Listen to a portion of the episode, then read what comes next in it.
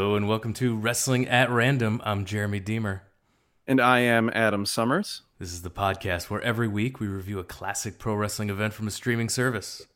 And that classic pro wrestling event could be a major arena card from the territory days, it could be a television special, a home video with original matches, or in the case of this week's podcast, the final pay per view event from World Championship Wrestling. That's right. This is WCW Greed from March 18th, 2001. Now, let's stay there in March of 2001. Uh, a lot went down when WCW finally met its demise. You can go to the beginning of January 2001, where Eric Bischoff and a group of investors called Fusion Media Ventures, they announced their intentions to purchase WCW. WCW had been losing money and had to be sold as AOL was merging with Time Warner, who owned WCW at the time. They were prepared to pay $48 million for the company, contingent on the contract putting in place a multi year agreement where Turner Networks would continue to carry WCW programming. CEO of Turner Broadcasting, Jamie Kellner, made the decision to cancel all pro wrestling programming effective with Nitro on March 26th, 2001, in Panama City, Florida. And just as a quick side note, it's not as if the ratings for WCW Monday Nitro at that point were absolutely awful in comparison to where they had been before. They certainly weren't great. And in comparison to Monday Night Raw, they weren't great but they were still like very solid for what a network like that would be doing at that time. So this wasn't necessarily a, ratings driven decision. No, Bischoff and Fusion uh, had some time to work out a deal with another television company. Like you mentioned, they had enough ratings to get those meetings with other broadcasters. But Bischoff and Fusion officially backed out of the deal for good on March 20th two days after this pay per view we're about to review, March 20th, 2001. After... Which is wild as well because you read in the years later, I'm not sure if you're if you were going to get to this, but some of the plans that Bischoff had with Fusion for WCW are pretty interesting. The idea of shutting down the company for a few months, restarting with a pay per view called The Big Bang, which there's actually uh, artwork out there for the ads for that pay per view. The ads never ran, but the artwork was was created for it. And a lot of the idea was going to be that it was going to be built around younger wrestlers. Uh, there's a you know a line of thought that Joey Styles was going to be brought in uh, with ECW having just closed was going to be brought in to be the play-by-play guy. They were going to build around Rob Van Dam as one of the big stars. So they they did have definitive ideas. They just, you know, they weren't able to put them in place because they didn't close the deal. That's correct. They were unable to land a television deal with Fox after a long set of negotiations. So many things contributed to the ultimate demise of WCW. There are literally books written about it, so we're not yeah. going to go into it here, but definitely go read those. But yeah, read the Death of WCW and Nitro. I would say are the two uh, the two definitive books detailing the, the the downward spiral and eventual death of the company. But yeah, the way the story of the demise ended is with a sale at the end of March 2001. So Bischoff backs out of the deal on March 20th, two days after this pay per view. By the end of the month, Vince McMahon and the WWF purchased the WCW assets for 4.2 million dollars. Four point two million dollars. Again, go back to you said it was forty eight million. Forty eight million dollars in January. And there had also been, I believe, overtures earlier in that year or late the previous year from the WWF trying to buy WCW, and it was even more than what Bischoff ended up offering, and many multiples more than what they ended up purchasing basically the tape library for, as you mentioned. Yeah, but without those, without the the television time slots on any network, only WWF made sense to purchase WCW and the assets. And really, yeah, all the all the assets were at that point was the intellectual property and the tape library because you weren't there was no, like you said, there was no TV slot. There was nothing really tangible there. So going into this show, um, this show came off like a group that had confidence that that they were going to be purchased and and probably by Bischoff and crew here. So they were going out. They did not make any mention. This was not presented like this was the final pay per view in the legacy of WCW. So not like Monday Nitro, the final Nitro, which was presented as the series finale, and there there was an air of finality uh, to that broadcast, even before obviously the uh, the simulcast at the end of the show. We open with a DDP video saying he's going to cutter Steiner, and we get the pyro in the arena, and we hear Tony Schiavone, and he says, "quote If it's professional wrestling, then it must be greed." I don't know what that means.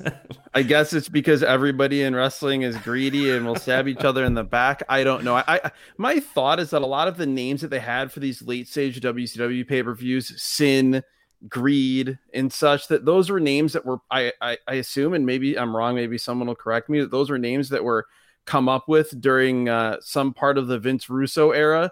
And those, you know, Russo wasn't here at this point, but those names were, you know, they just kind of stuck with them but yeah, it's uh, it's a little weird, and also that's juxtaposed with their tiny little baby Titantron that they have at the top of their tiny little baby entrance. Uh, like you said, there's a little bit of pyro, and we're immediately told that we have an extra added bonus match. And oh boy, from a visual presentation, uh, we talk about the fashion corner often on this podcast.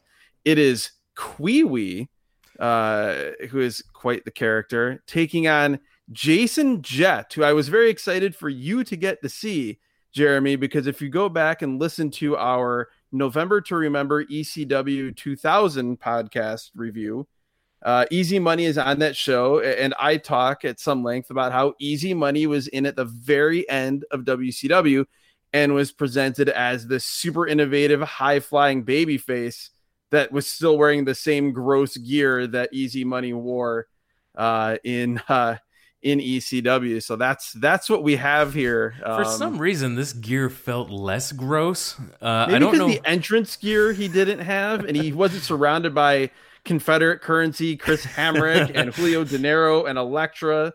Um, maybe that's part of it. It's definitely still not great, or maybe it was just I was blinded by Kwee Wee's presentation.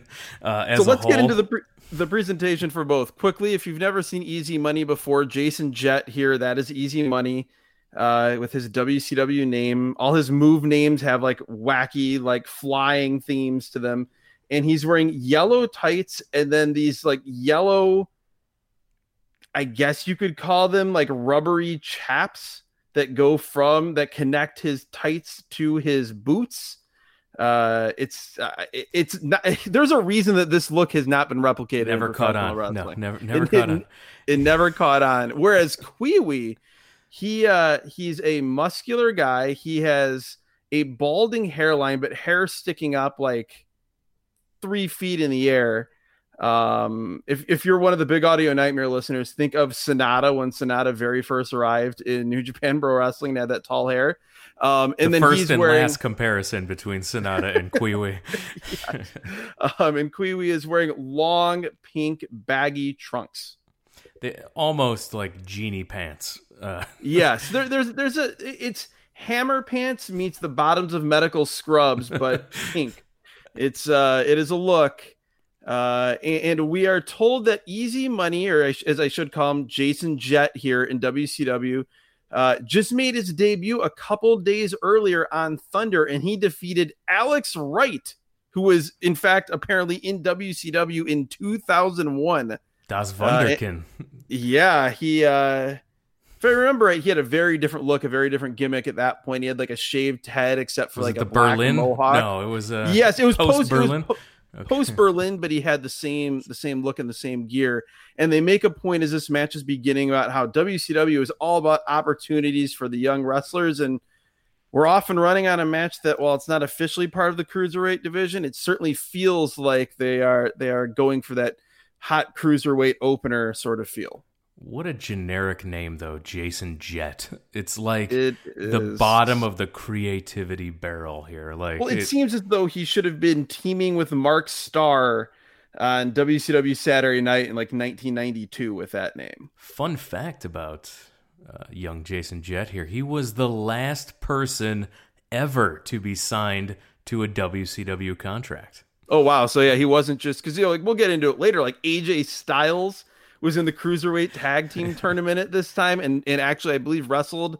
Um, he was on the last Oh, we'll- episode of WCW yeah, we'll Thunder, get there, but he was not under a contract. He was just there. on Yes, he was the basis. last uh, last one to be signed to a WCW contract. Now, a little bit of the presentation here, as they showed the crowd, we will hear crowd sweetening throughout this show, and a lot of fake crowd noise because At times, it comes and goes. Like it, comes and goes. Yeah, we hear it early, and then it goes away for a while, and then in like the big matches, they bring it back. yeah, and when they showed the the building, you could see empty seats. This this is in But it was the, a pretty good crowd. I mean, yeah, it was the visually, at least, it was Jacksonville mostly yeah Jacksonville Coliseum. It drew five thousand thirty fans, which was about three quarters full. And uh, It is also just interesting. Um, I guess just for more more symmetry between the companies. You know, people talk about All Elite Wrestling and then being on TNT and the symmetry to WCW. Obviously, the Rhodes family uh, connection, and then the fact that All Elite Wrestling AEW based out of Jacksonville, Florida, and here the final WCW pay per view took place in Jacksonville. Kwee Wee jumps Jett from behind before the bell, knocking him outside. They brawl outside the ring, and and I immediately noticed how much space there was between the guardrail and the ring. There's like an Yeah. extra foot. You can see that the the mats on the outside they don't even come close to being near the guardrail.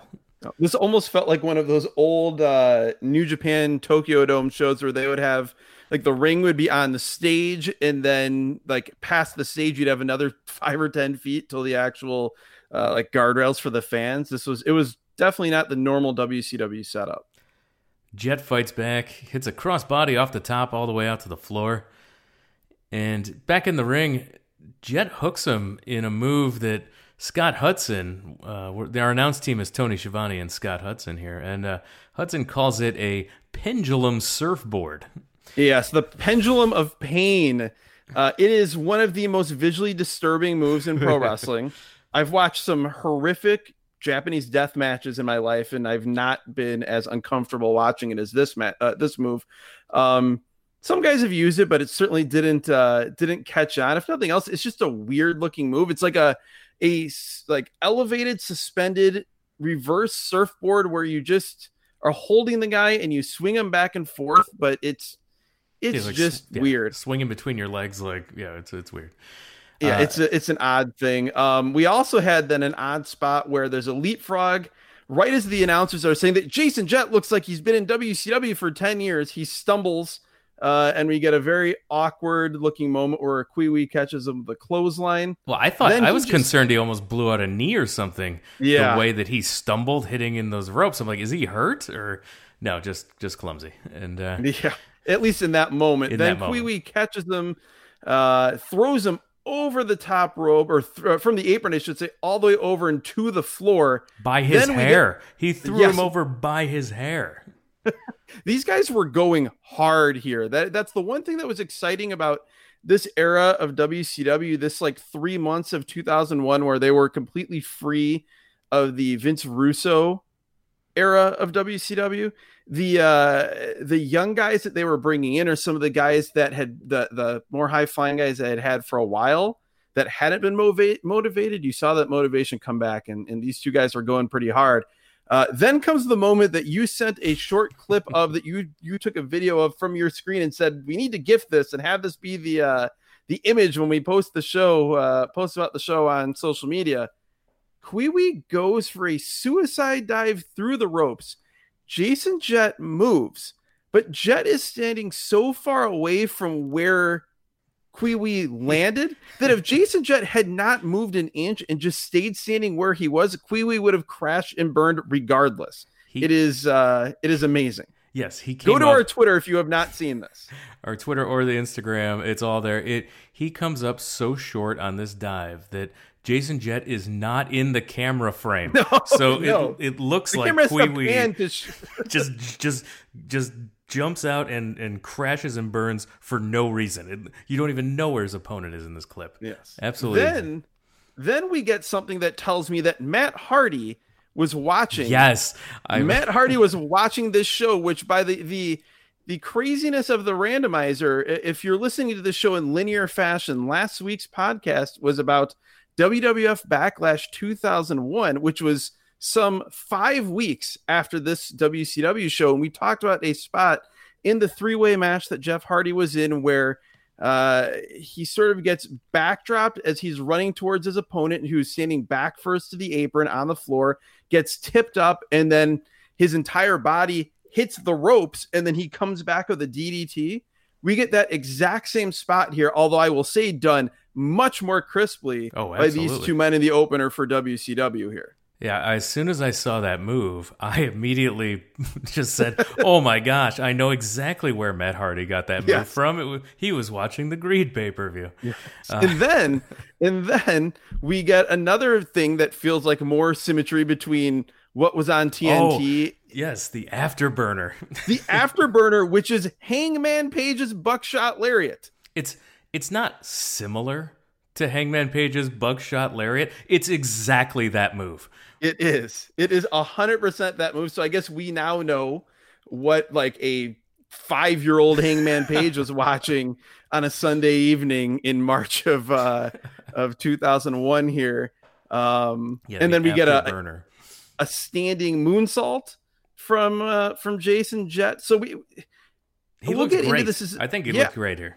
I thought Jason Jett looked awesome here. He looked great in every appearance. His brief, very brief run he had in WCW, and we'll we'll obviously describe the rest of this match. But there, there's a few, a few things that don't go perfectly in this match. But by and large, I loved this. I thought this was a really fun opener, and let's we'll get into more of it. But just want to get that in there in case I forget. Yeah, no, I, I came in here, you know, I see these two geeks come out, and I'm like, oh, I'm like, come on, WCW. And I was expect, you know, I, I still had uh, aftertaste in my mouth from Bash at the Beach 2000, Yes. right? So I'm already with low expectations, and these guys came out in the opener and just, you know, they they put on a great match. This is one of my favorite matches of the show. Yeah, And- this was uh, this was of the now 32, I think, podcasts we've done. Again, if you're listening linearly, this is probably in the this is at least in the top third, if not higher than that, of opening matches that we've uh that we've Yeah, seen on shows that we've reviewed. like you mentioned though it wasn't all all perfect on the outside Kwee Wee tries to pin Jett on the floor, and the ref has to say like no. and I'm like, I'm like, what is happening? It did give a great moment for for Tony to be able to tell us that no, that stipulation was not added to the opener, but it has been added event. to the world title match coming up later. Kwee Wee erupts into Angry Alan, which is his his uh, Jekyll and Hyde persona, as Alan Funk was his uh, previous name gimmick character, and who was uh, basically like one of those guys that was on in like the late stages of WCW Saturday Night, where they almost had a completely different roster than like Nitro or Thunder. He was one of those guys that was just on there all the time. But if you didn't watch Saturday Night, you would almost never see him.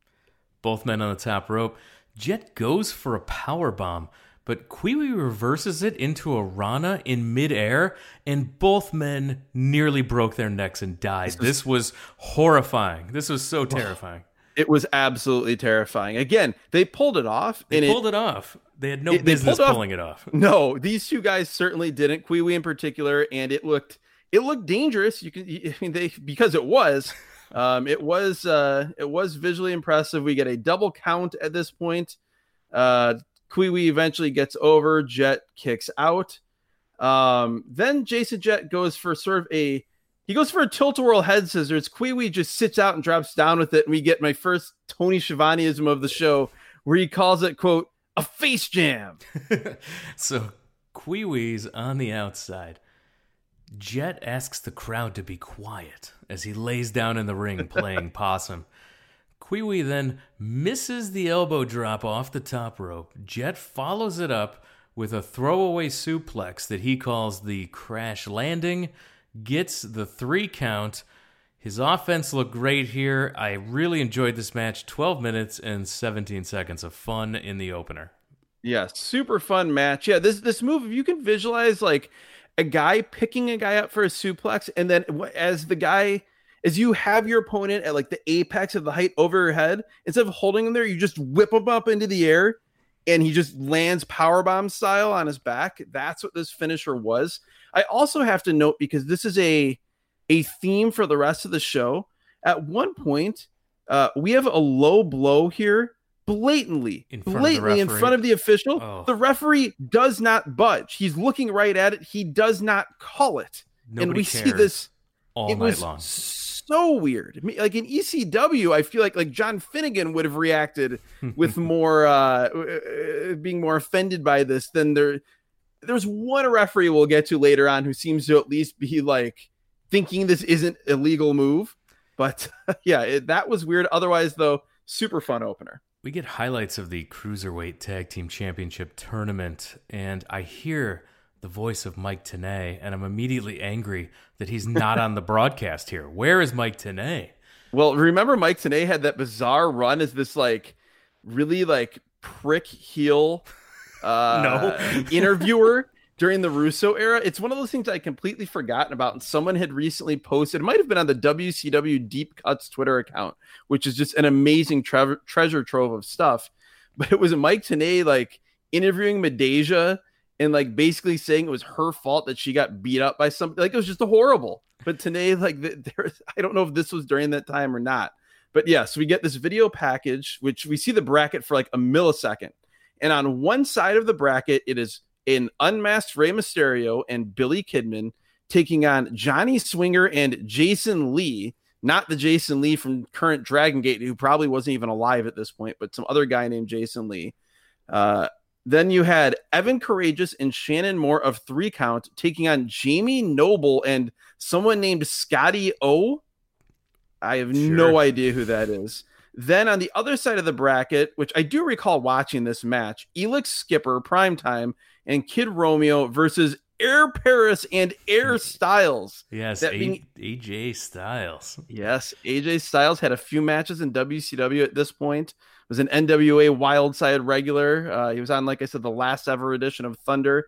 Um, but then the other, uh, the the bracket was filled out with the Young Dragons against Kwee Wee and Mike Sanders like mediocre Mike Sanders or above yes. average Mike Sanders, something yes, horrible. Exactly. The uh, the the mouthpiece of the natural born thrillers. um, so that that the the the, uh, the brackets filter out to Kidman and Rey Mysterio versus primetime Elix Skipper, who they just referred to only as primetime, and Kid Romeo, who I had very few memories of. I I, I uh, like I saw this show live on pay per view, but it's been a long time since I've watched or thought about late stage WCW other than anything for this podcast. Kid Romeo basically physically was basically they went out and got a guy that was a cruiserweight uh, version of what The Rock physically looked like. That was the whole thing here, but he danced like Alex Wright. Um, just kind of, I guess, the best way to describe him. Yeah, I, I, I didn't uh, I didn't get Kid Romeo here. Uh, I didn't have many memories of him. I had to go uh, Wikipedia to see what happened, where'd he come from, and what happened to him. And, well, yeah, uh, I, he he had he had he was in the 2000 Best of the Super Junior tournament in New Japan Pro Wrestling. He uh, he had matches in New Japan and some in '99, a bunch in 2000, I think even a few in early 2001. And then he was uh, after WCW died. I think he got I checked. He got one dark match for the WWF and then he just sort of floated around. He was on a few of the TNA weekly pay per views, and then at a certain age, he was no longer Kid Romeo. He was just Romeo. I don't know if Lord Alfred Hayes was confused by that. Um, but he, uh, I believe, the last match, according to the the Cage Match website, the last match he had was, I believe, in 2008.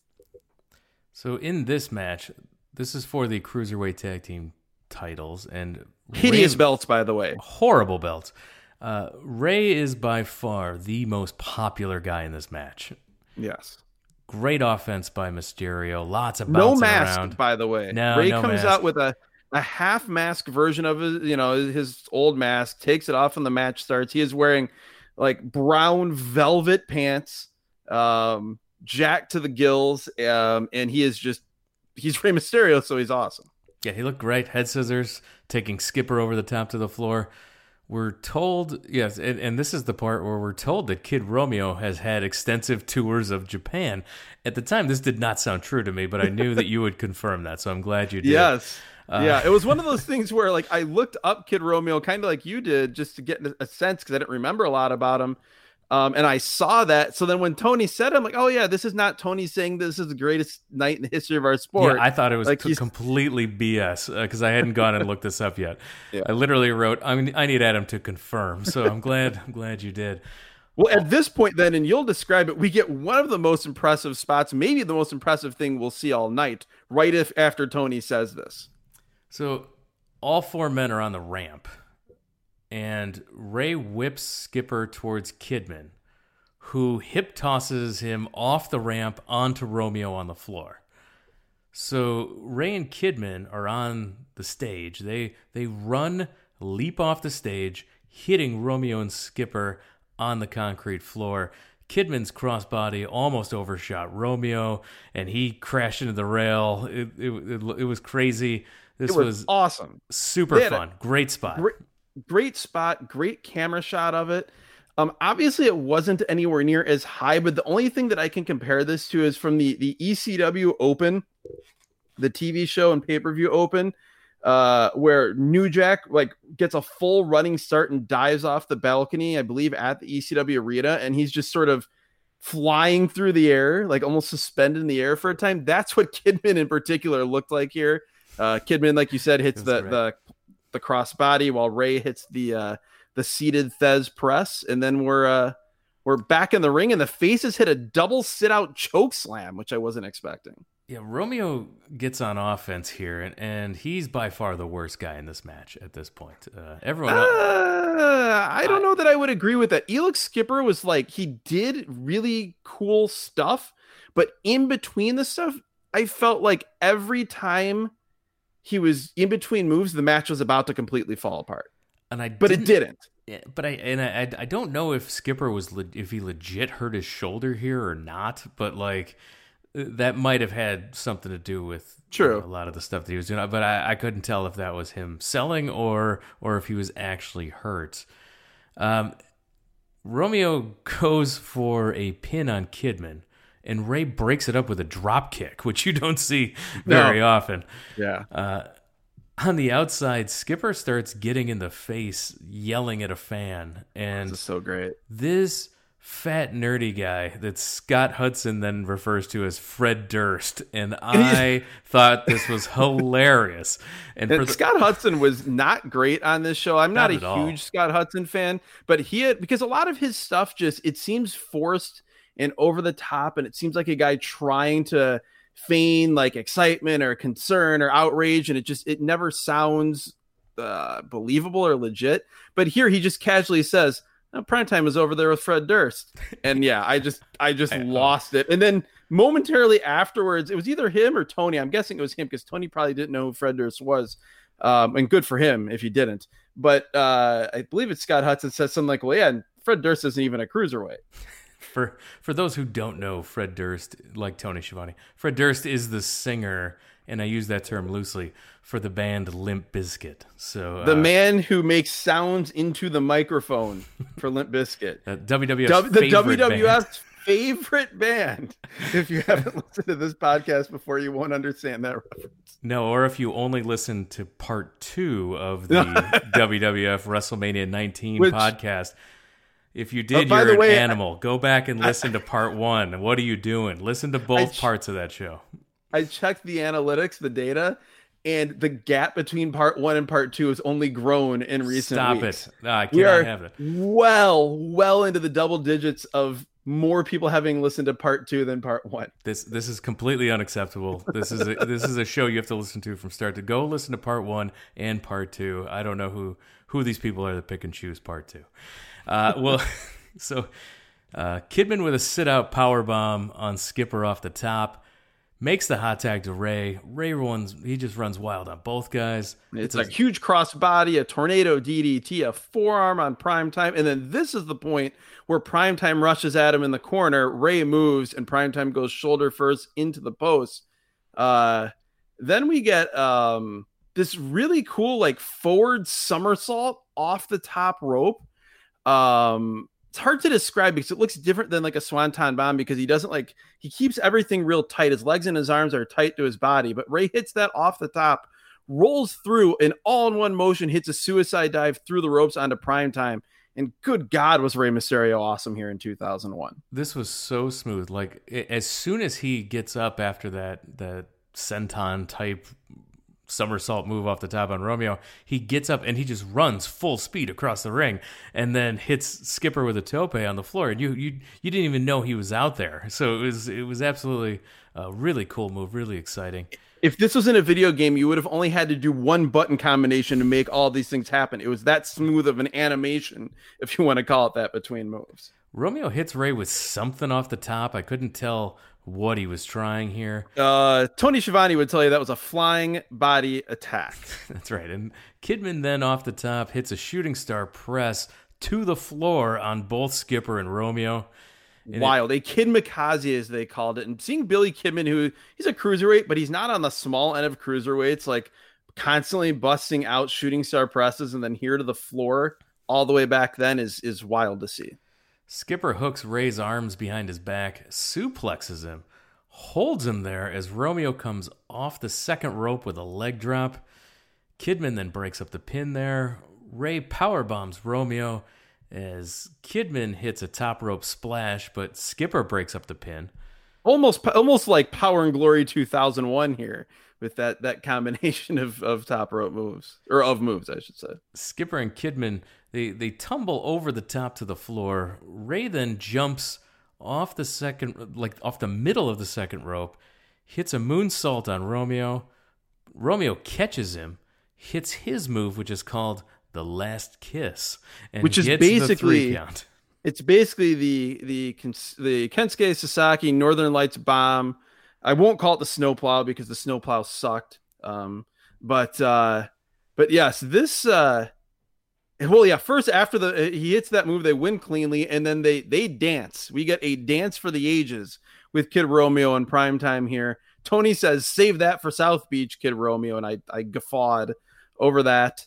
Uh, I actually thought Kid Romeo looked really good in here, considering when I first saw him, I groaned heavily and felt like we're going to be in for like a, a Kenny Kaos level performance from a, a power plant type of guy. But this was this so the show at this point is two for two. I yeah again there were a few rough spots, but this was really really fun. 13 minutes 46 seconds and I'm like we're we're 25 minutes into the show and 35 these, minutes. These in. are two great matches so far.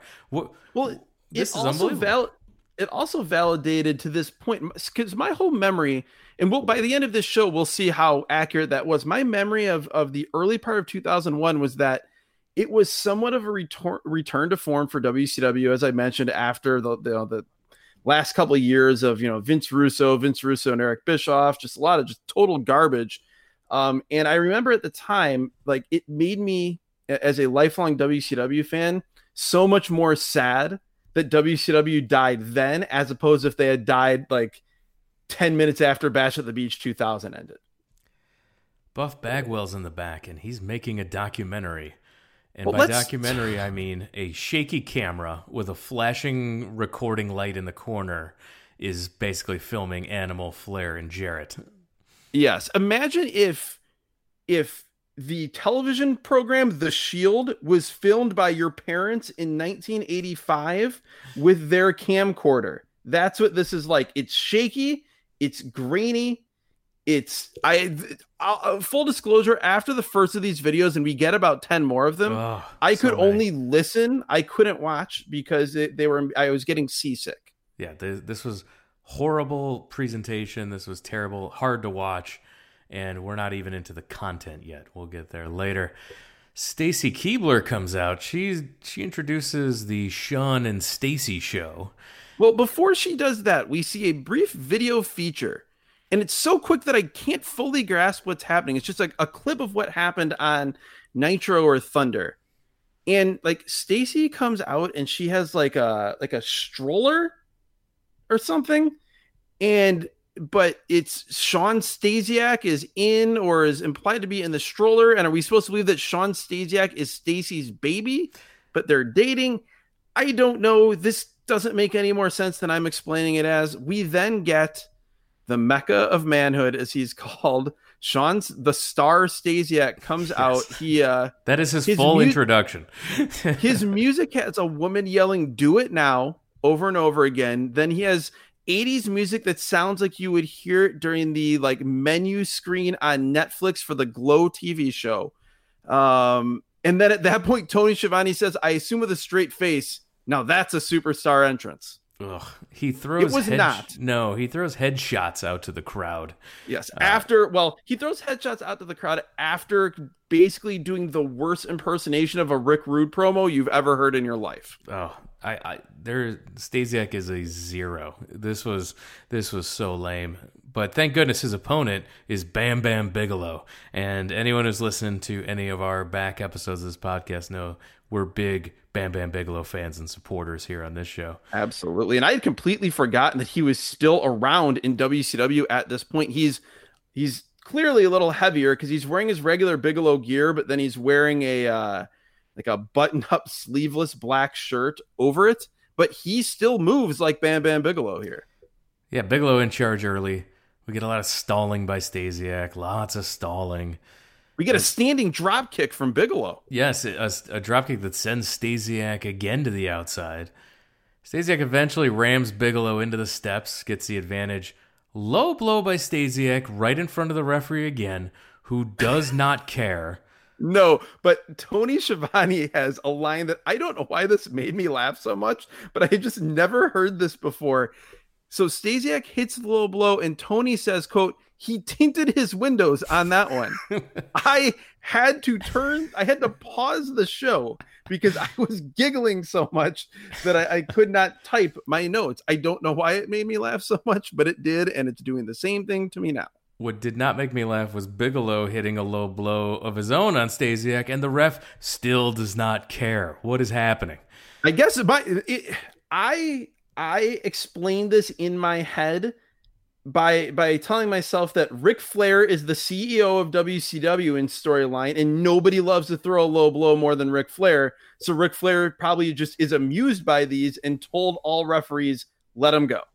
And that would that'll make sense because every single person in every single match is just throwing low blows all day. Yes. So that that I, I can I can get there with that logic.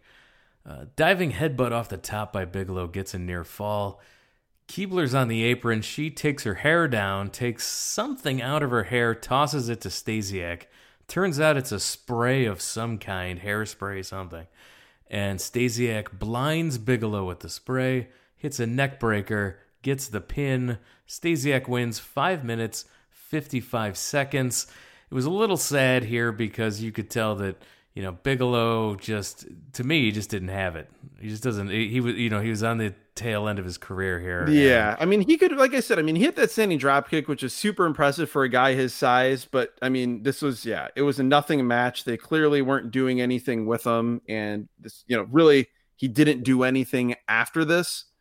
Uh, the only thing that Shawn Stasiak did this entire segment that was entertaining and that that amused me at all was uh, after Bigelow gets his eyes sprayed, the match is over. Bigelow is on the floor, uh, having the the trainer trying to like flush his eyes out, and Stasiak just calmly walks over and tries to hand the trainer one of the eight by tens. Out by the loading dock, Ernest the Cat Miller tells some woman that he's going to take care of Kanyon. Um, well, this is on a security camera, which I actually I'll give them credit for this. If you're going to do backstage hidden camera segments where like the, the wrestlers act like they don't know there's a camera three feet in front of them, doing this from like security camera, like you know, up diagonal up in the corner, looking down, that's actually a pretty creative way to do that. I, I would rather just not have backstage segments like that, but I thought that was okay. Here's a backstage segment I didn't need. Skipper and Romeo put the belts on each other, and that's about it. It was very strange. They were just like, "Yeah, we won." They put the belts on each other. They go to hug, and they're like, "No, we don't like each other that much. We're just acquaintances, not friends." And then they leave. Okay. Lance Storm and the Canadian killer Mike Awesome versus Hugh Morris and Konnan. This match, I have a lot to say. I'm not going to, it's not going to take a lot of time, but I have a lot to say about this match. Sure. First off, Hugh Morris um, is no longer General Rection. He is now Hugh Morris. Uh, he is wearing his old Dungeon of Doom Hugh Morris shirt with like the question marks and everything. And we are told by Tony Schiavone that Hugh Morris is the locker room leader of WCW, and yeah. he's an inspiration for all the other wrestlers. And I, I, I hear this, and I'm just like, wow. When you hear all the stories later on about Hugh Morris, Bill DeMott just taking liberties with uh, with train, you know, stuff in WWF. A few years later, it was just wild to hear like Hugh Morris is this like this inspirational baby face that inspired the entire WCW locker room. No, you might as well uh, have told me that Rick Steiner at this point in his career was a, yeah. a locker room leader as he hurt people and beat them up and yeah it was it was very weird weird uh meanwhile mike awesome doesn't have a mullet and i forgot that he didn't have a mullet at this point and it is really strange yeah he uh i do like this this the idea of this team so Oh yeah. Lance Storm comes out first. If I could be serious for a minute, cuts his promo. Loved it. Everyone rise for the Canadian national anthem, which does not play.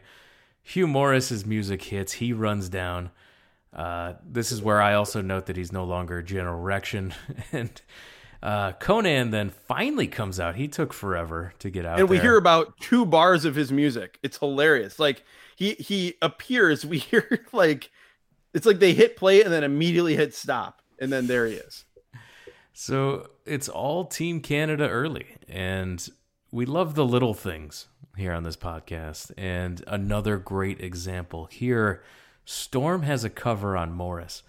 Konnan comes in to break up the pin, but instead of getting hit, Storm stands up to avoid yes. getting hit by Konnan. He sees him coming and doesn't just stay there to take the hit. He gets up and backs off. I loved it. That's Lance that's something Storm, that should come back.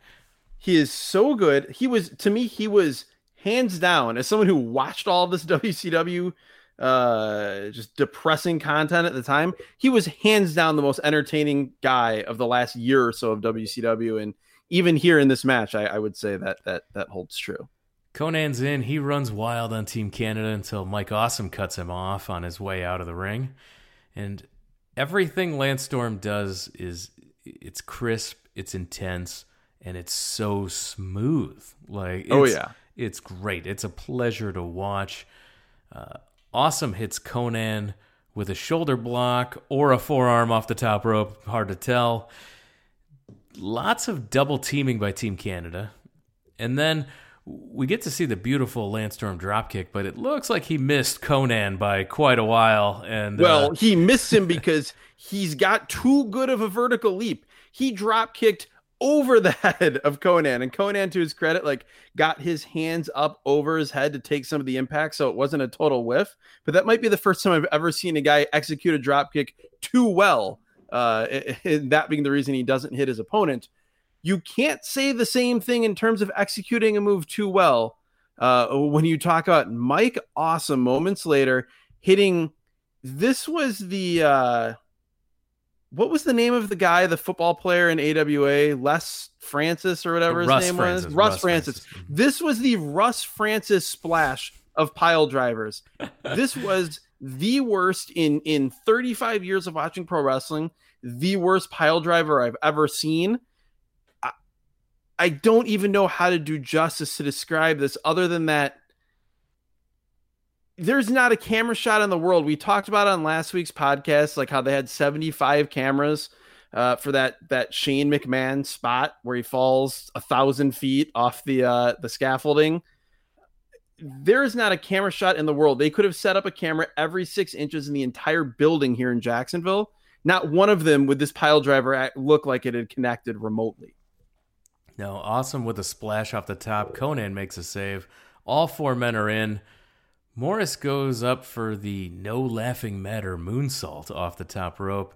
Storm, Which, by the way, Tony constantly calls him the laughing man in this match. Constantly. Storm breaks it up. Awesome hits a running awesome bomb, almost like Scott Hall's Razor's Edge, Yes. but running corner to corner. Awesome then covers him. Konnan tries to make the save, but Storm holds him outside the ring, gets the three count. Storm and Awesome are your winners, 11 minutes, 28 seconds. Yeah, this match was not very good, but Lance Storm was awesome in it being Lance Storm, so it was it, it was passable enough to spend 12 minutes watching. We see the Rhodes family getting ready in the locker room. Dusty's Security cam again. security cam again, footage, uh, which I don't think is legal to have that in a locker room. Well, uh, Dusty's It's Florida, so who knows? Dusty claims to be eating 240 burritos because he will put Flair's face in his ass. So Yes, that is. Uh, well, the, the it's even better because so some guy comes in and brings Dusty. What Dusty says is 240 burritos. Dusty says he's going to eat them all. Dustin says like, "We've got a match, Pop," and Dusty yells back, "Ric Flair's face in my ass." That's the match. I just again. I lost like the whole idea of that match is so stupid, but Dusty being Dusty saying that so great. Uh, so and fun. again and again from the security camera like static view um i uh i just i lost it yeah i we uh then we go backstage again with the shaky uh Shaky Cam camera, documentary with Buff and Bagwell. i i did open my eyes at this point even though i was uh, i needed dramamine to do it um to see what rick steiner was wearing. Rick steiner is wearing jeans. He's wearing an unlimited athletics polo. And then he is wearing what i would say is the gold standard of the pro wrestling look. He has a leather fanny pack on. Sure does. And he says he's going to win fast. Everyone keeps talking about how Scott Steiner is paranoid because someone took out Midajah, an animal. And all I see on this show is a totally fine animal and Yes. Midajah. so Yes. uh, I don't know what everybody what what he's so Is this like two years ago, about. or- Yes. yeah, no, I don't is- know what he's so concerned about. Also just quick note there there was a group at this point which i had forgotten about called the magnificent seven Oh yes, In- the, uh, we blew past the, the the reintroduction in our lives of the Magnificent Yes. Seven. Yes, which it, it includes Ric Flair, Jeff Jarrett, Animal, uh, Buff Bagwell, Lex Rick Luger, Steiner, Buff Bagwell, Lex Luger, all these guys. and then, Jeff Jarrett. He makes up the seventh. Yeah, but then alternately, Buff Bagwell calls them the elite group. He says this multiple times, and again, I'm like, "What is going on? Is there some weird symmetry between this and what's airing on TNT in in uh, in 2020?" I don't know. Uh, we then get like we get a backstage promo from the locker room of Palumbo and O'Haire, but this isn't security cam. This is like a regular, you know, regular camera shot, but they're looking away from it. Um, and they say that they're going to die before they lose. And a- at this point, I two things. I realize that Sean O'Haire and Shawn Stasiak are not the same person, which was I had forgotten um, which was disturbing because I had told you when when the randomizer pulled this show, and I'm like, oh man, we're gonna see the perfect event again. And then you're like, oh, they still have the tag titles. That's weird. And then here I realized, oh yeah, the perfect event was was Stasiak and Palumbo. So these guys that were all part of the Natural Born Thrillers are not all the same person. Um, but yes, that that match with uh, those guys against Totally Buff will be coming up later. Now we get a production error. yeah. I was gonna say As we- O'Haire's. Uh, O'Haire's. He's he's not telling you anything you don't already know. Yes, but no, Yeah. no, he, he didn't say that. That's his character later in WWF. Okay, yes. cruiserweight then get a- championship. Well, we, we get this graphic that first is it's a graphic for the cruiserweight tag title graphic, and Tony throws some subtle shade at the person who put the graphic up by making a point to emphasize that now we move to the cruiserweight singles title match. Sugar Shane Helms comes out with the Sugar Babies for women dancing during his entrance. It's the Nitro Girls. And it literally is the Nitro Girls. That who he, it's who he has here as the Sugar Babies. Probably the most excited I've heard Scott Hudson get at this point in the show. It's not that the Sugar Babies are out there. It's that Shane Helms is wearing tights. Before he had like baggy, like indie trash bag tights. Here he's got short tights, and this is noteworthy. Uh, I feel like Scott Hudson would appreciate the fashion corner on this podcast. I'm guessing. The champion is Chavo Guerrero Jr. He makes his way out. We get weird crowd sweetening here. Uh, it's, it's well. How about really Chavo loud. with a remix of of Eddie's WCW music that you loved? Yeah, it was solid. We caught that. Yeah, it was good. Uh, back and forth early. Then Chavo takes his head off with a clothesline. Just brutal. Shane went for, quote, the Nightmare on Helm Street, which is his finisher, and I chuckled. That is a pretty great name. It is Uh, a great name, and that is the final cut. That move that I referenced, that was a Kaz Hayashi move. That Big Show. I'm guessing that's Big Show is probably like hanging out with Matt Hardy at the hotel and was watching this pay per view, and was that's where he got that move from that he tried to use uh, at Backlash a few weeks later. We also had Chavo using a Regal stretch at this point, which they uh, incorrectly identified as an STF, but it was the Regal stretch. Yes, they, they basically called it a sloppy STF, but it was a solid regal stretch. Yes. Uh, Chavo transitions to working over the leg. Uh, he puts him he does the Muda lock. He does, and and Chavo puts him sitting on the second buckle, and then Chavo just drop kicks him right in the face. Uh, good looking offense here from Chavo. At this point, I wonder if Kazuchika Okada was a fan of Chavo Guerrero at this point. Helms on the outside, Chavo with a crossbody off the top to the floor. Nobody cared. The crowd, crowd was is dead. dead for this. Which is interesting because they were very much not dead for the first two very cruiserweighty type of matches. That bonus match with Jason Jett and then the, the cruiserweight tag title match. I don't know if the previous couple of matches just took him out of it or they didn't really care about Shane Helms. But yeah, this was this match. And again, we'll describe the rest of it. This to me, the best way I could describe this is two good wrestlers trying really hard to have a great match, but they're just not good enough to pull it off. So, uh, you know, little flashes from Helms, but Chavo's in control. Helms then blocks a tornado DDT attempt, another counter. Then he hits the Nightmare on Helm Street finisher, but Chavo with his foot on the ropes. Chavo's on the outside. Helms off the top rope. He hits a high fly flow to the outside on Chavo. Yes. Yes, the uh, the frog crossbody, the high fly flow that Hiroshi Tanahashi uses to the floor, aces high, if you will, the uh, the crossbody to the floor. So it, this is an amazing confluence of events because Shane Helms hits this move, which is spectacular. As as he's going to the top rope, the crowd is loudly chanting "boring," and as he lands, Tony says, and I quote, "The fans erupt." Yeah, they were they were turning up the crowd sweetening the the fake crowd noise to drown out the boring chants at this point. Yeah, which is just yeah, I was surprised, especially off of that dive. Another crossbody off the top back in the ring for a near fall. Chavo crotches Helms, who lands hard, and then Helms is able to counter Chavo. He hits the vertebreaker for the win. New cruiserweight champion Shane Helms, 13 minutes, 57 seconds. Yes, Vertebreaker, a super, super visually impressive move, terrifying. Uh, Homicide used it uh, to effect for quite a while as well. Um, this, like I said, they tried hard. It wasn't bad, but of the three, again, I don't know if you want to call it opener cruiserweight match, but if you do, of the three cruiserweight matches, this was by far the the worst of the three. It just it didn't connect like I think they were looking for. More documentary garbage in the back, but Flair and Jarrett say they're not going to kiss any ass tonight. Booker T cuts a promo, tells you not to hate the player but hate the game. Save the drama, call your mama. WCW World Tag Team Championship.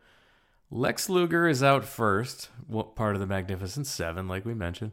Then Buff Bagwell makes his separate entrance, and the team is called Totally Buffed. They're the challengers. Can we talk for a second about Buff Bagwell's music because it is well. First off, it's basically it's it's every generic 80s rock song you've ever heard, and then Buff Bagwell in his Buff Bagwell voice saying things like Buff is the stuff and quote, I'm totally delicious. Which then, as an aside, made me think of the underrated WCW tag team of Vicious and Delicious, that being Scott Norton and Buff Bagwell. Um, I will not be undercutting Buff Bagwell's song underneath uh, as we talk about it here. That is not have it is dead silence while we talk about this. Well, what, if we do ever review a show that has the American Males, yes, that, oh, 100 percent that one that needs to be there because that's that's a theme song for the ages. Then uh, Luger gets on the mic and cuts a long promo talking about how the end of the career of Bill Goldberg taunts the fans to chant Goldberg, who is clearly not there, so that's fun. Um, Luger does have a good line where he, he's basically like me and doesn't remember who the guys are that he's wrestling. He can't remember if it's a Palumbo and O'Haire and which first name goes with which last names. Uh, Luger then says, uh, This match won't take long. And I write, That promo sure did, though. O'Haire and Palumbo waste no time laying both Buff and Luger out.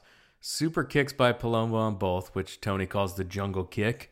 Yes. Uh, Swanton bomb, which is the senton off the top by Sean O'Haire on Luger. From a giant human being in Sean O'Haire, which is very impressive. Oh, yeah. He leaps to the top again, hits one on Buff. O'Haire covers Luger as Palumbo covers Buff. Three counts, still tag team champions. This was a quick squash match which Scott Hudson screams, "That was a squash! That was a Georgia Georgia Championship Wrestling squash!" And I that was again one of the one of the good Scott Hudson lines on here. I thought, wow, this is like a uh, a Pez Whatley Jimmy Valiant squashing the Road Warriors moment here. Oh no! Uh, so I had to. Uh, so in looking at what happened here, uh, we turn to Dave Meltzer's Wrestling Observer newsletter. Uh, both Luger and Bagwell complained loudly about being asked to put over Palumbo and O'Haire to the point where wrestlers thought that they were babies and the way that they stormed out of the building after the meeting to go to the gym made a lot of people think that they weren't going to come back for this show. The match itself was booked for eight minutes and is supposed to be O'Haire pinning Luger with the Swanton bomb clean. Instead, after doing the lengthy interview, which was on the script, they went into business for themselves. They did the spot where they knocked each other out and laid wow. out for O'Haire to do his move on both of them and pin Luger in 54 seconds. Both oversold the effects of it for several minutes, including yes. Bagwell trying to spoof his legitimate neck injury by not moving. Both so that men, was them that was them doing it on their own because that yes. was my question of like how tasteless that was it's very weird because they go to a video package for the next match and then they come back and Luger and Bagwell are still in the ring selling like they just like they got killed. Yes, both men laid in the ring motionless while people at home were watching a video package building up the Cat versus Kanyon match, doing almost a caricature of being paralyzed which came off to the fans live as a blatant exposure of the business. And then when the cameras were back on, Bagwell moved, teasing a reoccurrence of his famous neck injury. Most of the wrestlers and virtually all of the agents backstage were furious at this entire thing. Which amazes me then that Buff Bagwell was still hired by the WWF and was put in that that all important and disastrous spot a couple months later of wrestling Booker T in that ill-fated was, match in Tacoma on Raw that basically was the second death of WCW. Yeah, Bagwell was on the no list, but when Vince McMahon was reading off WCW names in front of the crowd. Right. He actually got, got, a big pop, and they decided did. to bring him in for that. So that Jesus. that was actually the difference what a fateful, fateful thing. I also nowhere near as important, but I have to mention that I'm 99% sure that Sean O'Haire and Chuck Palumbo came out to the exact same Prodigy knockoff music that Al Snow had on the WWE Network uh, version of ECW Living Dangerously 1998 that we reviewed. Scott Steiner rants about DDP. We see that video package recapping Kanyon and Cat. And then we finally see them uh, totally buff leave the ring, like I described. And then uh, Kanyon ends up he rises up from the stage for his entrance, and he looked cool here in this entrance. Chris Kanyon was awesome. He uh, he's got a leather coat on. They though we complain and rightfully so about the WWF pushing certain phrases, uh, even you know back in the early 2000s, where it just drives you crazy on a certain you know, on a particular show. But here, the amount of times that they call Chris Kanyon a sociopath, just it just drove me up a wall. Uh, but yeah, he's out here in his long, like greenish blue velvet tights and a leather jacket. Um, and then here comes the cat with we've heard him before. Jones. Yeah, a, a, human being named Miss Jones, who I have no recollection of. They're wearing matching leopard print gear. Cat comes out to the lamest dubbed. I can't even call it like generic uh, James Brown knockoff music. It is. It's literally elevator music. Like I, I couldn't believe that they just didn't overdub the the somebody call my mama song that, yes. that they've had they have the rights to and they've had forever. Like i i don't know why they didn't overdub that. They overdubbed just a horrible version of uh, whatever this song was. It, uh, the original i think was just a, they actually had a james brown song so yes. um, well can we also talk about the fact that like so the cat or excuse me chris Kanyon has a cast on and they explain that it is because of M.I. Smooth's head from Kanyon punching him so many times. This then brings me back to so while while totally buff is laid out in the ring and we see this you're very kind in calling it a video package. they showed like a montage of clips in the span of about 12 seconds from I think eight different shows and you could not make out anything of what was happening because they showed everything so quick. But the only thing I noted here again um, is that M.I. Smooth, I- I'm pretty sure, was Ice Train. And I would have far rather seen Ice Train than a lot of the guys on this show, including Ernest the Cat Miller. I'm glad you mentioned these video recaps because they feel so minor league compared yes. to what the WWF was doing at this exact same time. Oh. When we look at the Backlash show that was just five weeks later, the WWF could always make the lamest segments look epic. Oh, and, oh, yeah. And I immediately knew what was going on, even having not watched it in decades. And you got neither feeling when you watched any of these WCW recaps. Nothing felt epic, everything felt lame, and you had no idea what was going on. Yeah, it was. I. It, it's perfectly said. A lot of these, I actually feel like I would have understood more if they didn't show it. So Kanyon goes after Miss Jones on the stage, but Cat goes on the attack because he's been stalking Miss Jones. They talked about again. we saw about a, uh... we saw like a nanosecond of this in that that video recap that he like stalked her in the hospital. I don't know. I just yeah, go through this match sucked. Yeah, that's, that's, that's my my review of this. Uh, you'll you'll go into it more detail. Yeah, back in the ring uh, after an electric chair, Cat rams Kanyon's face first, just in the mat three times, yelling, "I'm the greatest!" After each one, this is this is the Cat, Ernest the Cat Miller. Um, Kanyon. How about Tony saying that? So, Cat, in the midst of making one of his comebacks, I think it was around this time, Tony says that because of the Cat's karate background, Ugh.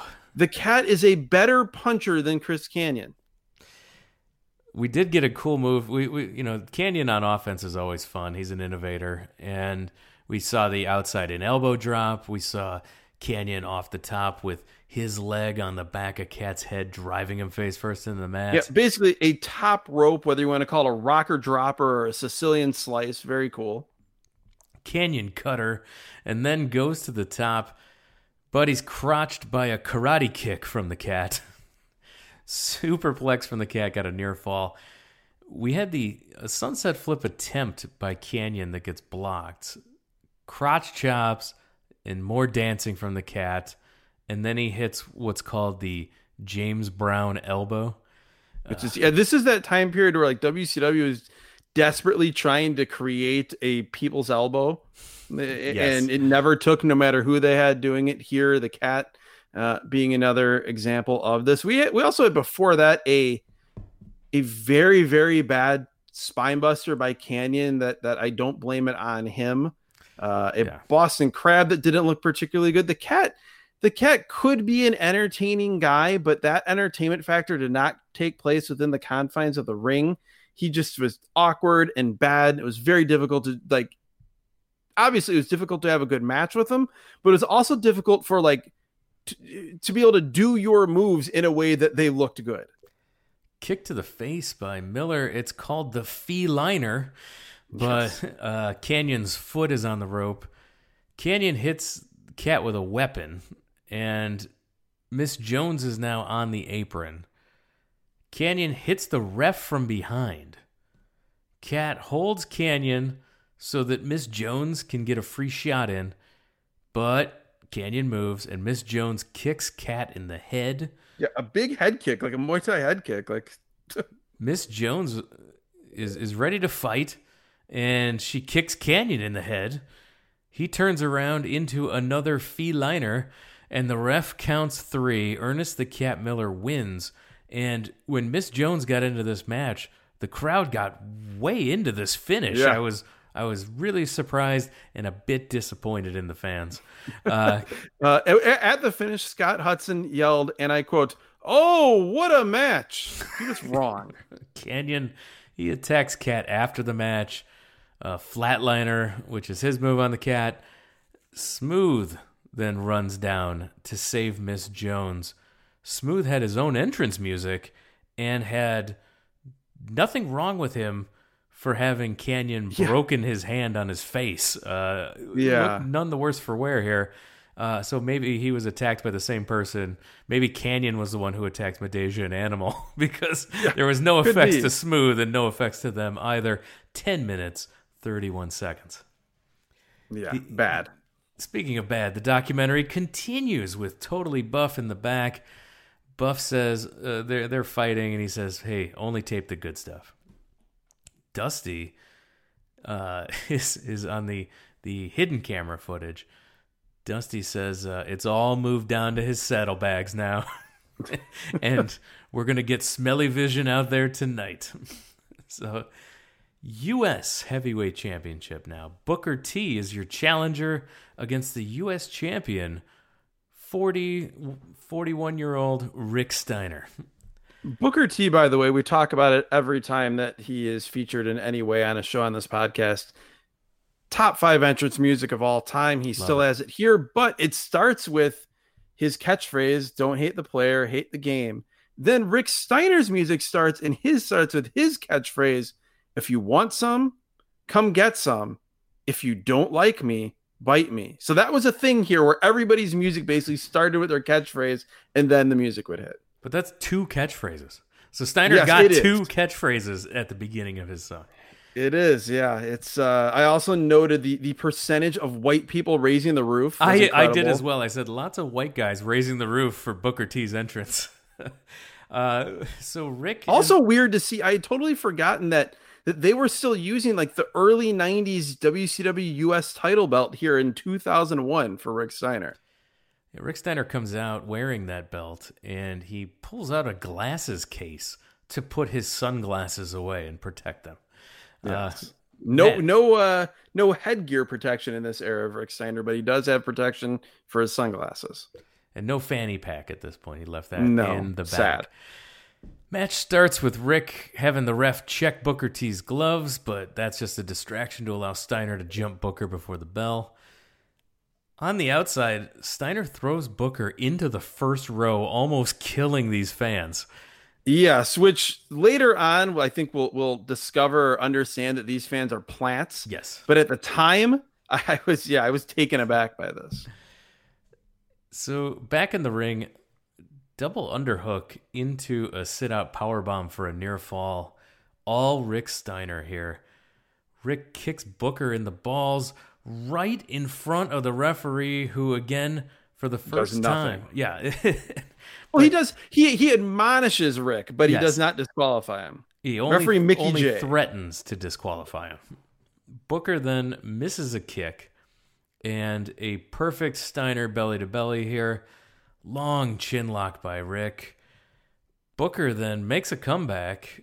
He tried a spine buster, but had to muscle him up. It looked really awkward here. Yes, I apologize to the Kanyon Cat Spinebuster because this was significantly worse.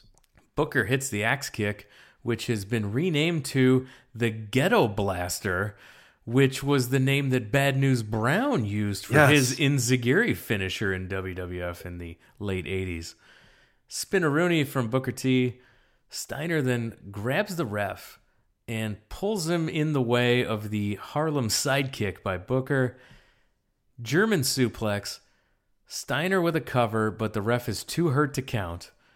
Steiner's on the second turnbuckle as Shane Douglas, also with a cast on his Yeah, arm. this was like a ghost of WCW past here. I did not expect to see Shane Douglas, who was called Shane Douglas, and then I felt like like like uh Schiavone and Hudson got like an electric shock in their headsets that told them call him the franchise. We don't call him Shane Douglas because then they kept calling him the franchise. And yeah, he jumps over the rail. He hits Rick with the cast. They tell us that he's had his wrist broken twice by Rick Steiner. Um, I don't know, like at the same time, or is, is like every six months he just gets his wrist broken by Rick Steiner. I don't recall. Uh, but at this point, Rick falls off the falls toward Booker. Booker hits the book end, uh, which is His basically the rock Uranage. bottom, his Uranage. And we have a new United States champion. It's the one title uh, other than the cruiserweight title that's ela- e- eluded Booker T throughout his WCW career. He's the new U.S. champion. This was pretty much an overbooked uh, mess. You talked about earlier on, like Bam Bam Bigelow being done. Rick Steiner was the definition of done here in 2001. So this, you know, Booker T's great. He's one of our favorite guys. Uh, I think I can speak for both of us in terms of guys that we watch uh, on this podcast. But this was not my favorite Booker T match we've watched. No, seven minutes, 31 seconds. And again, more horrible, shaky documentary cameras finding animal over a laid out bagwell in the back. Luger's asking what's going on. Whoever is attacking the Magnificent Seven is causing dissension amongst the ranks here. The we now get uh, our two main events because the people were here to see this match. Oh yes, Jeff Jarrett and Ric Flair versus Dusty and Dustin Rhodes. Oh yeah, this was a Dusty Rhodes crowd. Florida, obviously, a hugely important ar- uh, area to the history of Dusty Rhodes' career, early on and all throughout. And they note that in terms of under the actual World Championship Wrestling banner, this is the first time that Ric Flair and Dusty Rhodes wrestled each other on a WCW show. Uh, Tony goes into you know Jim Crockett Promotions historian mode, which I love, talking about Starcade 84 and 85, Bash 86, etc. with Flair versus Dusty. But this is the first time that they've wrestled each other on a WCW pay per view. I also have to mention, well, I don't know, fashion corner, but this is also beyond fashion. Jeff Jarrett has, he comes out, he has pyro shooting out of his guitar. The, the guitar says slap nuts on the back and it is called over and over by Tony Schiavone the acoustic equalizer. Ugh. So that's the first part of this entrance. Then we hear Ric Flair's music hit, and Ric Flair is out wearing a Hawaiian shirt, but it is a different Hawaiian shirt than the one he was wearing backstage. That's right. He is wearing slacks. Uh, next to them is black. Animal. Wait, wait, hold on. Black dress slacks yes, with a black floral print Hawaiian shirt. So Yeah, black or navy blue. It, it appeared as though Ric Flair had just gotten off of work, did not have enough time to go home and change completely, but had enough time to wear his work pants, change into his Hawaiian shirt, and go to the Jimmy Buffett concert. yeah, it's like So when I'm that's the- working from home and I change out of my sweatpants into my pajama pants at the end of the day. Yeah. So this is the look for Ric Flair. The look for Road Warrior Animal is incredible. He is wearing jeans. He is wearing a shirt. Over the shirt, he is wearing a leather jacket. The leather jacket is red, white, and black, you know, classic Road Warriors colors. It has a huge like caricature, cartoony picture of him on the back. It says Legion of Doom. One sleeve is a normal leather sleeve. The other sleeve is Zubaz. In 2001. He's as a man who was a part owner of Zubaz, which he was. He was he was refusing here in 2001 to give up with the dream of Zubaz, you know, taking over the country once more. Um, also noteworthy, Dusty had some like knockoff version of the WWF American Dream song at this point.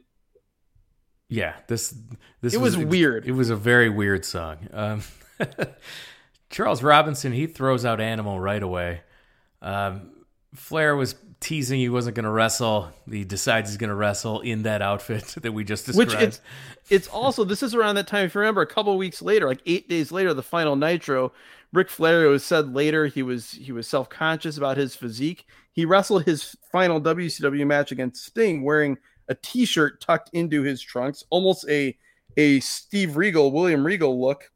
the dad go back to bed look. Yeah, that's yes, exactly. But so I'm assuming that's why he he dressed like this for this match. But it was disappointing here in this this epic encounter with Dusty He was- Rhodes one more time. I don't care what he looked like. He was phenomenal in this match. Oh, match. he was. D- and the crowd the crowd was so fired up before the match even starts and it's great because they start with jarrett and dustin you know to they know what the crowd wants and they're going to milk it they're going to wait for it um, but a huge dusty chant from the fans here Oh, in yeah. jacksonville as the match is about to begin Dustin in there with Jarrett, and what awesome punches by Dustin here. He's dustin so good. Dustin Rhodes is one of the most underrated wrestlers in the modern. When I say modern, I basically talk about the 35 years that I've been a pro wrestling fan. One of the most underrated wrestlers. Uh, he was great here, and in 2020, he still is great. Um, but yes, it's it, again one of those guys you kind of forgot was in WCW uh, in the dying days. And then Flair tags in with Dustin. We get awesome punches from Flair, some strutting. Hudson on commentary at this point cannot stop talking about how someone is going to have to kiss someone's ass. He's mentioned it over and over. It is killing me during this Well, match. Especially when we get the awesome moment where uh, we get Flair and Dusty in the ring at the same time, and the place is just coming unglued. You could you could say that that is really the final special moment in the Yes. history of WCW. And instead of laying out and letting the moment, this incredible moment, the the the decades and decades in history of history, I should say, between maybe the two biggest and most important names in the history of World Championship Wrestling, instead of letting that breathe and, and allowing that to soak in, we have Scott Hudson yelling about how someone's going to get their ass stuck in someone else's face, and I just Yeah, I- he I has to wanted, yell. like- he has to yell over the fans because this is the most exciting the fans have been all night long, and they oh, are Oh, by legitimately going crazy. And it's like, yeah, you sh- like you just mentioned, take a beat, L- let the fans have their moment. You don't need to yell over top of them about this. Well, and especially if you're going to yell over top, it'd still be frustrating, but at least yell over the top about what a huge moment this is, not about the Not- stupid stipulation. Yeah, it's completely completely ruined by Hudson here. And Flair is 52 and Dusty Rhodes is 55 here. And Dusty with bionic elbows all over the place Flip flop flies. He's throwing Dusty jabs. He's being Dusty Rhodes, and it's everyone that's phenomenal. what and it's what everybody wanted and they got it. Uh, Flair with a low blow on Dustin, but at least this time was the ref was distracted and didn't see it. Yes, which it's it's it's funny what I mentioned earlier about my my logic for why guys could get away with it. Here, that little that very thin thread of logic is blown away because Flair knew that he had to have the ref distracted to be able to do the low blow. So Flair and Jarrett keep taunting Dusty, and every time the ref puts him out, they double team on Dustin. They're they're working over Dustin's leg. Jarrett with a figure four. I don't know if you heard this or not, but Hudson still can't stop talking about kissing someone's ass. He can't This- believe it. He just can't. It's Well, but the funny thing is, like, even though it's pay per view, he's afraid to say kissing their ass, so he just says someone's gonna kiss someone, and so that just it gives it a bit of a different tinge. It's just it's it also felt because he was so hyper focused on this. I felt like maybe someone pulled Hudson aside, and like he was the only person that got told that the fusion deal wasn't going to go through, and your only chance was to impress Vince McMahon. this is your WWF audition tape. This felt like a WWF audition tape. And if you recall, the, the announce team for those few WCW segments on Raw were Scott Hudson and Arn Anderson. Arn so that's my theory, and I'm I'm sticking with it. So, Dustin's able to reverse the figure four. Flair on the apron, cheering on Jarrett, was phenomenal. Uh, he is so great. We talk about it in in some of these 2003 matches when he's managing Triple H. Triple H. But well, yeah, he's, the most entertaining person out there, and he's just the guy in the corner. In this case, the guy uh, in business Jimmy Buffett casual on the apron, and he's the most entertaining thing happening because he is Ric Flair, and you cannot deny him. So great. Both guys tag out. Dusty and Flair are back in again. Dusty runs wild on both Jarrett and Flair. Flair is making he's bouncing around for Dusty. Jarrett's bouncing around for Dusty, making him look like a million just a million dollars here. It was awesome. Dusty knocks Flair down, sets up for an elbow drop, and Flair screams from the mat, "No!" and Dusty nails the elbow drop. Jarrett then makes the save. Jarrett hits a low blow on Dusty. The ref saw it. Surprise, does not care. Flair and Jarrett go to put figure fours on the Rhodes, but Rhodes kick off Flair and Jarrett collide. This almost reminded me of the most un- WWF most unusual matches tape with the whole sleeper spot uh, in that tornado tag match. Sure, not quite as cool, but it was still it was fun. And uh, Dustin then pulls Flair down in in what looked like a small package attempt. He ended up just muscling him down, hooking a leg, getting a well, yeah, pin. Flair. We see it in the replay. Like Flair goes down for the cradle before Dustin gets him and so Dustin kind of has to improvise. And Hudson, eh, to his credit, in the replay, does a great job of of sort of covering and, and kind of making up a thing as to what happened here. The Rhodes family win. Flair bails and just screams on the ramp, "No, no!" over and over. In the ring, Dustin holds Jarrett as Dusty undoes his pants, pulls them down as he stands there, pants at his knees red brief underwear. And well, they make a big deal about that though, and I'm laughing because I'm like, okay, that's exactly what he wore trunks? as tights for like 40 years. Yeah, so there's like, just no polka dots on it. Uh, yeah. uh, Dusty then gives Jarrett uh, what could only be called the stink face, very similar to yeah. Uh, Rikishi, and I enjoyed watching the Flair freak out while he's watching yes. Jarrett get the stink face. Flair I'm I'm I'm glad everyone's sitting down for this one. Uh, and not totally shocking. Flair was amazing. He did a, a, a, phenomenal, entertaining job. Dusty was super entertaining.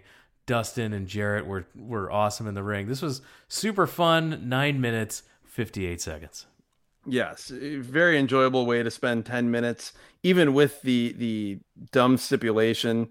Uh, a, a great send off for the pay per view history of WCW to have those two guys, Flair and Dusty, in the ring. And then that then takes us to the main event, the final match ever for WCW on pay per view. And the thing that I'm most shocked by as we go to this match is that they were still using Michael Buffer in March 2001. I laughed so I go, ha, Michael Buffer is still doing ring announcing. They're still no this company is hemorrhaging money and they're paying what 15 grand for a let's get ready to rumble. I literally have written down here on my notes on my iPad. Wait, they were still using Michael Buffer this late with them hemorrhaging money and on the verge of death? Wow, exact quote from my notes. So this is a Falls Count Anywhere match for the WCW World Title. Your champion Big Papa Pump Scott Steiner, and the challenger, DDP Diamond Dallas Page.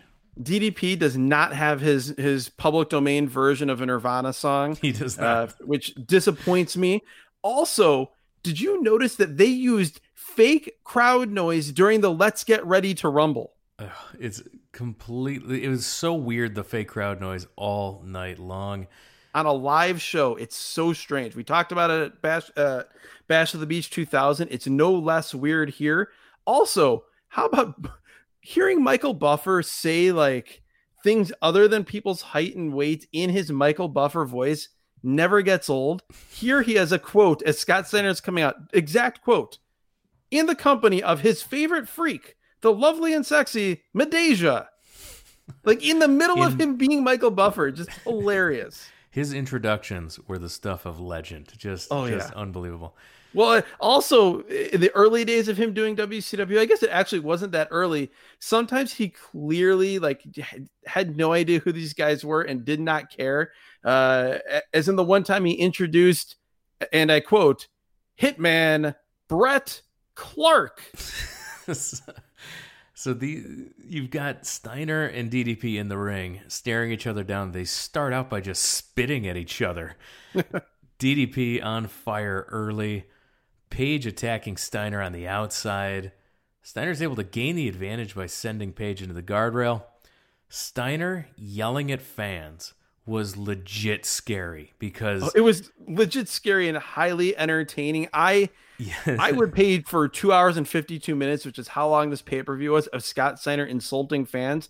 He's yelling at these people. He he loves calling people white trash. He loves calling people fat asses, and just hearing Scott Steiner say this, like you said, it's terrifying, but also absolutely hilarious. You, you know, he's one of those crazy guys that you. It was terrifying because you had a feeling that you didn't know how insane or crazy Steiner was, and was this the time he'd actually kill a fan?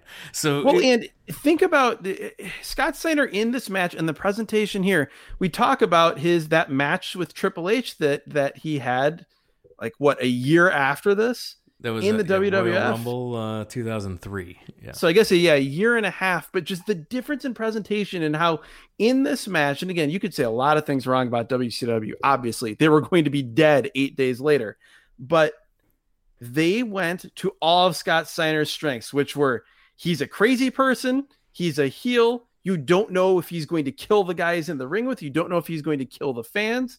And then you look at that presentation of him in that match uh, at Royal Rumble 2003, where literally it felt like they they had like a a chalkboard in the back of what are all of his weaknesses, and then just said let's exploit and accentuate all of those. Yes, they stayed away from all those weaknesses in the build of that match, and then proceeded to just yes. exploit every single one. Uh, Steiner's got Page against the rope, and he's just hitting, clubbing him across the chest with forearms while screaming at a dude in the front row, Come on, fat ass, over and over. This was so great. Classic Scott Steiner. They they brawl into the crowd. The uh, they they brawl and find a Spanish announce table that's way in the back of the it's, first level of fans. It's way back there. It's like behind a barricade between like the the floor and the like the the arena seats. Pedro Morales uh, yeah. is, is, one of the guys on commentary, which shocked me. Uh, they don't go through the Spanish table. Instead, there's another table that gets set up. They have a planted fan in a DDP shirt. Scott Steiner grabs a crutch from the fan and breaks it over DDP, which is entertaining. Yeah, well, I mean, he yeah. So this random guy is standing there on crutches. Now, no one, one... guy in this like black void, yeah, uh, in between ringside and the arena seats. No one on crutches would be standing there. You'd be no. you'd be looking for your first opportunity to sit down if you're on crutches. You're not just standing there. This whole thing was and also, forced and completely ridiculous.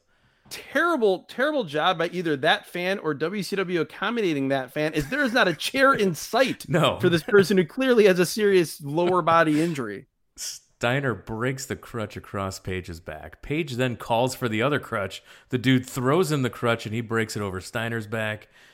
Page lays Steiner across a random table that is not the Spanish announce table. It is next to the random table. DDP then falls off the guardrail, driving an elbow into Steiner, putting him through that table, and he's he can pin him there. It's false count anywhere, but it's only a two count. Steiner then, as they make their way back to the ring, he takes like a plate sign thing uh, that from a quote fan and and then he he pie faces the fan after that and then hits DDP with this plate sign thing that explodes. Well, no one can convince me that this fan is not Paul London. I literally wrote here. I swear that that quote fan looked like Paul London. So I. The weird thing was that the fan looked like like late stage Paul London. Like Paul London at this point would have been like fifteen probably. Yeah, but it, it's so funny. It looks both, exactly like him. We both have that written down. Uh, yeah, because I immediately thought that that was Paul London. Uh, wow, that and and so Steiner got a he got a little cut from from being hit with that as well, and and he's got this trickle of blood on his forehead, and somehow looks even more terrifying. Yes. Well, and then at this point, Uh, they get back in the ring, and he's he Scott is bleeding, and but he's doing push-ups and saying he's yelling to the fans how he's just warming up. And I'm just like Scott Steiner is such a great man here, so awesome. Bear hug by Steiner. Schiavone's talking about squeezing the life, but all I hear during this bear hug is the voice of Gorilla Monsoon saying it's too low. Why bother? You're not going to get him that way. Uh, if you don't know what I'm talking about, go back to our Royal Albert Hall episode and hear all about Monsoon getting angry at misapplied bear hugs. Uh, yes, it's uh, it's quite great. This also this spot that you're talking about here in this match came moments after Scott Steiner basically threatened to murder Nick Patrick. Steiner with a belly to belly overhead suplex for a near fall. Page then fights back a little, but another belly to belly by Steiner. At DD- this point, Scott Hudson is talking about the Magnificent Seven like it's like the NWO tearing down WCW. He talks about how DDP is the last hope for WCW against the Magnificent Seven and the tyrannical reign of Ric Flair. Just laying it on a little too thick here. DDP finally fights back. He goes for the diamond cutter, but Steiner counters, kicks DDP with a low blow again in front of the referee but it's actually okay to do that in this match because it's false count anywhere. yeah. Uh, Steiner then he's shoved chest first into the buckles. He turns around and DDP hits the diamond cutter. Ref counts two and gets pulled out of the ring by Rick Steiner. At this point, I'm waiting for the credits to roll and find out if this was like Gedo's tryout to be a booker here, um, because this felt like uh, and again, biggest New Japan fan you're ever going to find. This felt like some of the the worst tendencies of the longtime New Japan booker Gedo here in 2001 WCW. DDP with a plancha over the top rope wipes out Rick Steiner. In a baseball slide dropkick right before that. DDP was watching those first few matches. He grabs the ref and brings him back into the ring. The crowd is chanting for Goldberg at this point. Rick on the apron DDP throws Scott into Rick. After they collide, DDP rolls up Scott, only a two count. When Steiner kicked out, DDP fell onto referee Nick Patrick. It it's false count anywhere, so I don't know why we need ref bumps here. yes. Uh, we get them anyway. Steiner then nails DDP with the title belt to the head, and Diamond Dallas Page is bleeding from this belt shot. Oh, over He's the place. this badly. is he is gushing. The blood is pooling on the mat. This is I don't know if he, if the uh, the belt actually cut him or if he bladed after he got hit. But either way, this I assume this is a deeper cut than they were going for because this was bad. Ref counts, but Page gets the shoulder up at two. We get the Steiner recliner, Scott Steiner's version of the camel clutch applied. DDP is a bloody mess, pools of blood on the mat, like you mentioned, his face completely covered in blood. DDP makes the ropes for the break. Rick Steiner then with a cheap shot on Page. Midajah, who was attacked days earlier, totally fine. Yes. Uh, she's with the ref. Steiner then hits DDP with a pipe in the ribs three multiple times. times. Yeah, lead pipe, which I guess this was hit. You know, at, at, the time, uh, Triple H was already using the sledgehammer. So in WCW, you had Scott Steiner using the lead pipe. Another Steiner recliner. DDP passes out. The ref calls for the bell. Scott Steiner's victorious. Still your WCW champion. 14 minutes, 14 seconds. After the match, a couple more pipe shots to a down DDP. They lay the University of Michigan flag over him as they celebrate. And then the show goes off the air. The final pay per view for well, WCW. Before it, before it goes off the air, we get like a random video recap of everything we just saw, which just felt out of place and strange for this time period. But yeah, the final WCW pay per view basically goes off the air with the Steiner brothers standing tall, which is not something I, I have any recollection of, but that did in fact occur.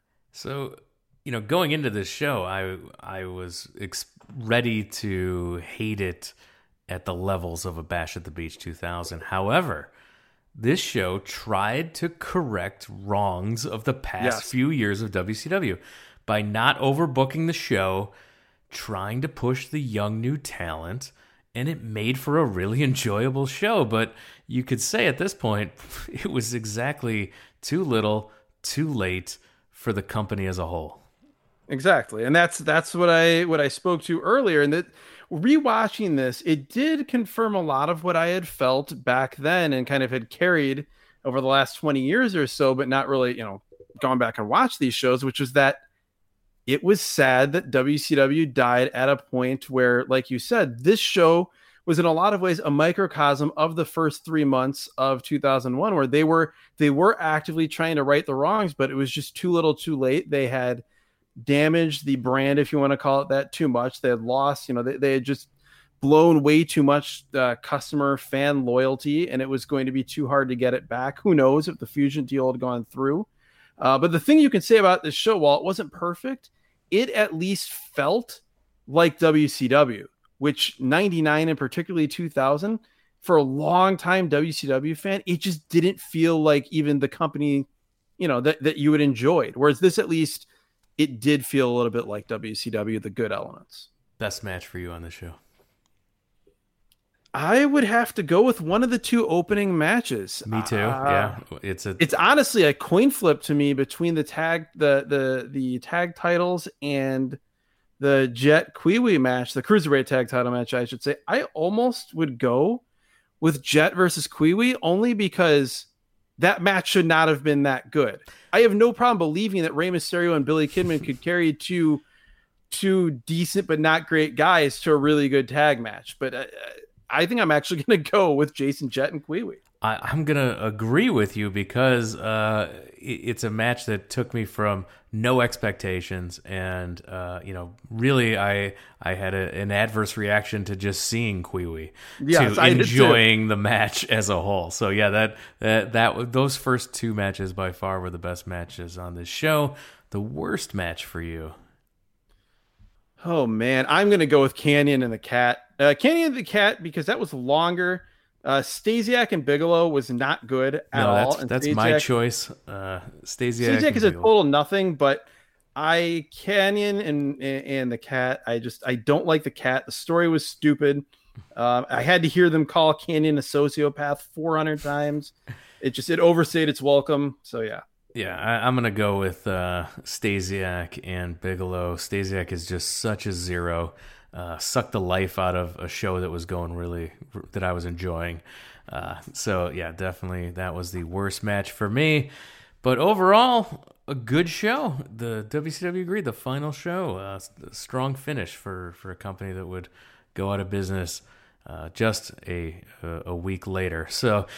Uh, with that, I want to remind everyone that all of the episodes that we referenced in today's show, those uh, older WCW shows, those those two early 2000 WWF shows, that Royal Albert Hall show from from the early 90s. Go, uh, you can listen to all of those in our archives. The entire back catalog of this podcast is available at wrestlingatrandom.com. And if you follow us on Twitter and Instagram at Wrestle at Random, we will tell you every single Thursday what that week's show will cover. And Twitter is the place to interact with this show. Uh, we have a great time interacting with the listeners, so uh, and we love hearing from you, and we we will re- try to reply to every single uh, comment we get. So please, if you want to interact with the show, make sure you do that via Twitter at Wrestle at Random. Uh, if you are not on Twitter because it, it, can be a cesspool, I totally understand that as well. We are. We would also like to hear from you. Wrestling at at I'm sorry, wrestling at random at gmail.com is the email address. You can send us your comments there as well. All of those links are available in the back catalog, like I mentioned, at the website wrestling at random.com. So please make sure that you subscribe to this podcast. That helps others find the show, and we rely on you to tell your wrestling fan friends, tell your friends that used to be wrestling fans about the show. We rely on your word of mouth and tell the people in your life who either you don't like anymore or they don't like you or maybe the feeling is mutual uh, but you know they still like wrestling uh, i'm not so uh, so arrogant as to believe that the show can mend friendships but i mean they'll still enjoy it so tell them yeah, challenge accepted. Give it a try. And uh, and with that, I want to thank you for joining us, Adam. Definitely. Thank you, Jeremy. And I just want to mention again, uh, we talked about favorite matches. I think my favorite moment on this show, uh, e- even though uh, Scott Hudson tried to ruin it, was Ric Flair and Dusty Rhodes tagging in and just that that crowd and then soaking in that one more time. Absolutely. I want to thank everyone for listening, and we'll talk to you again next time.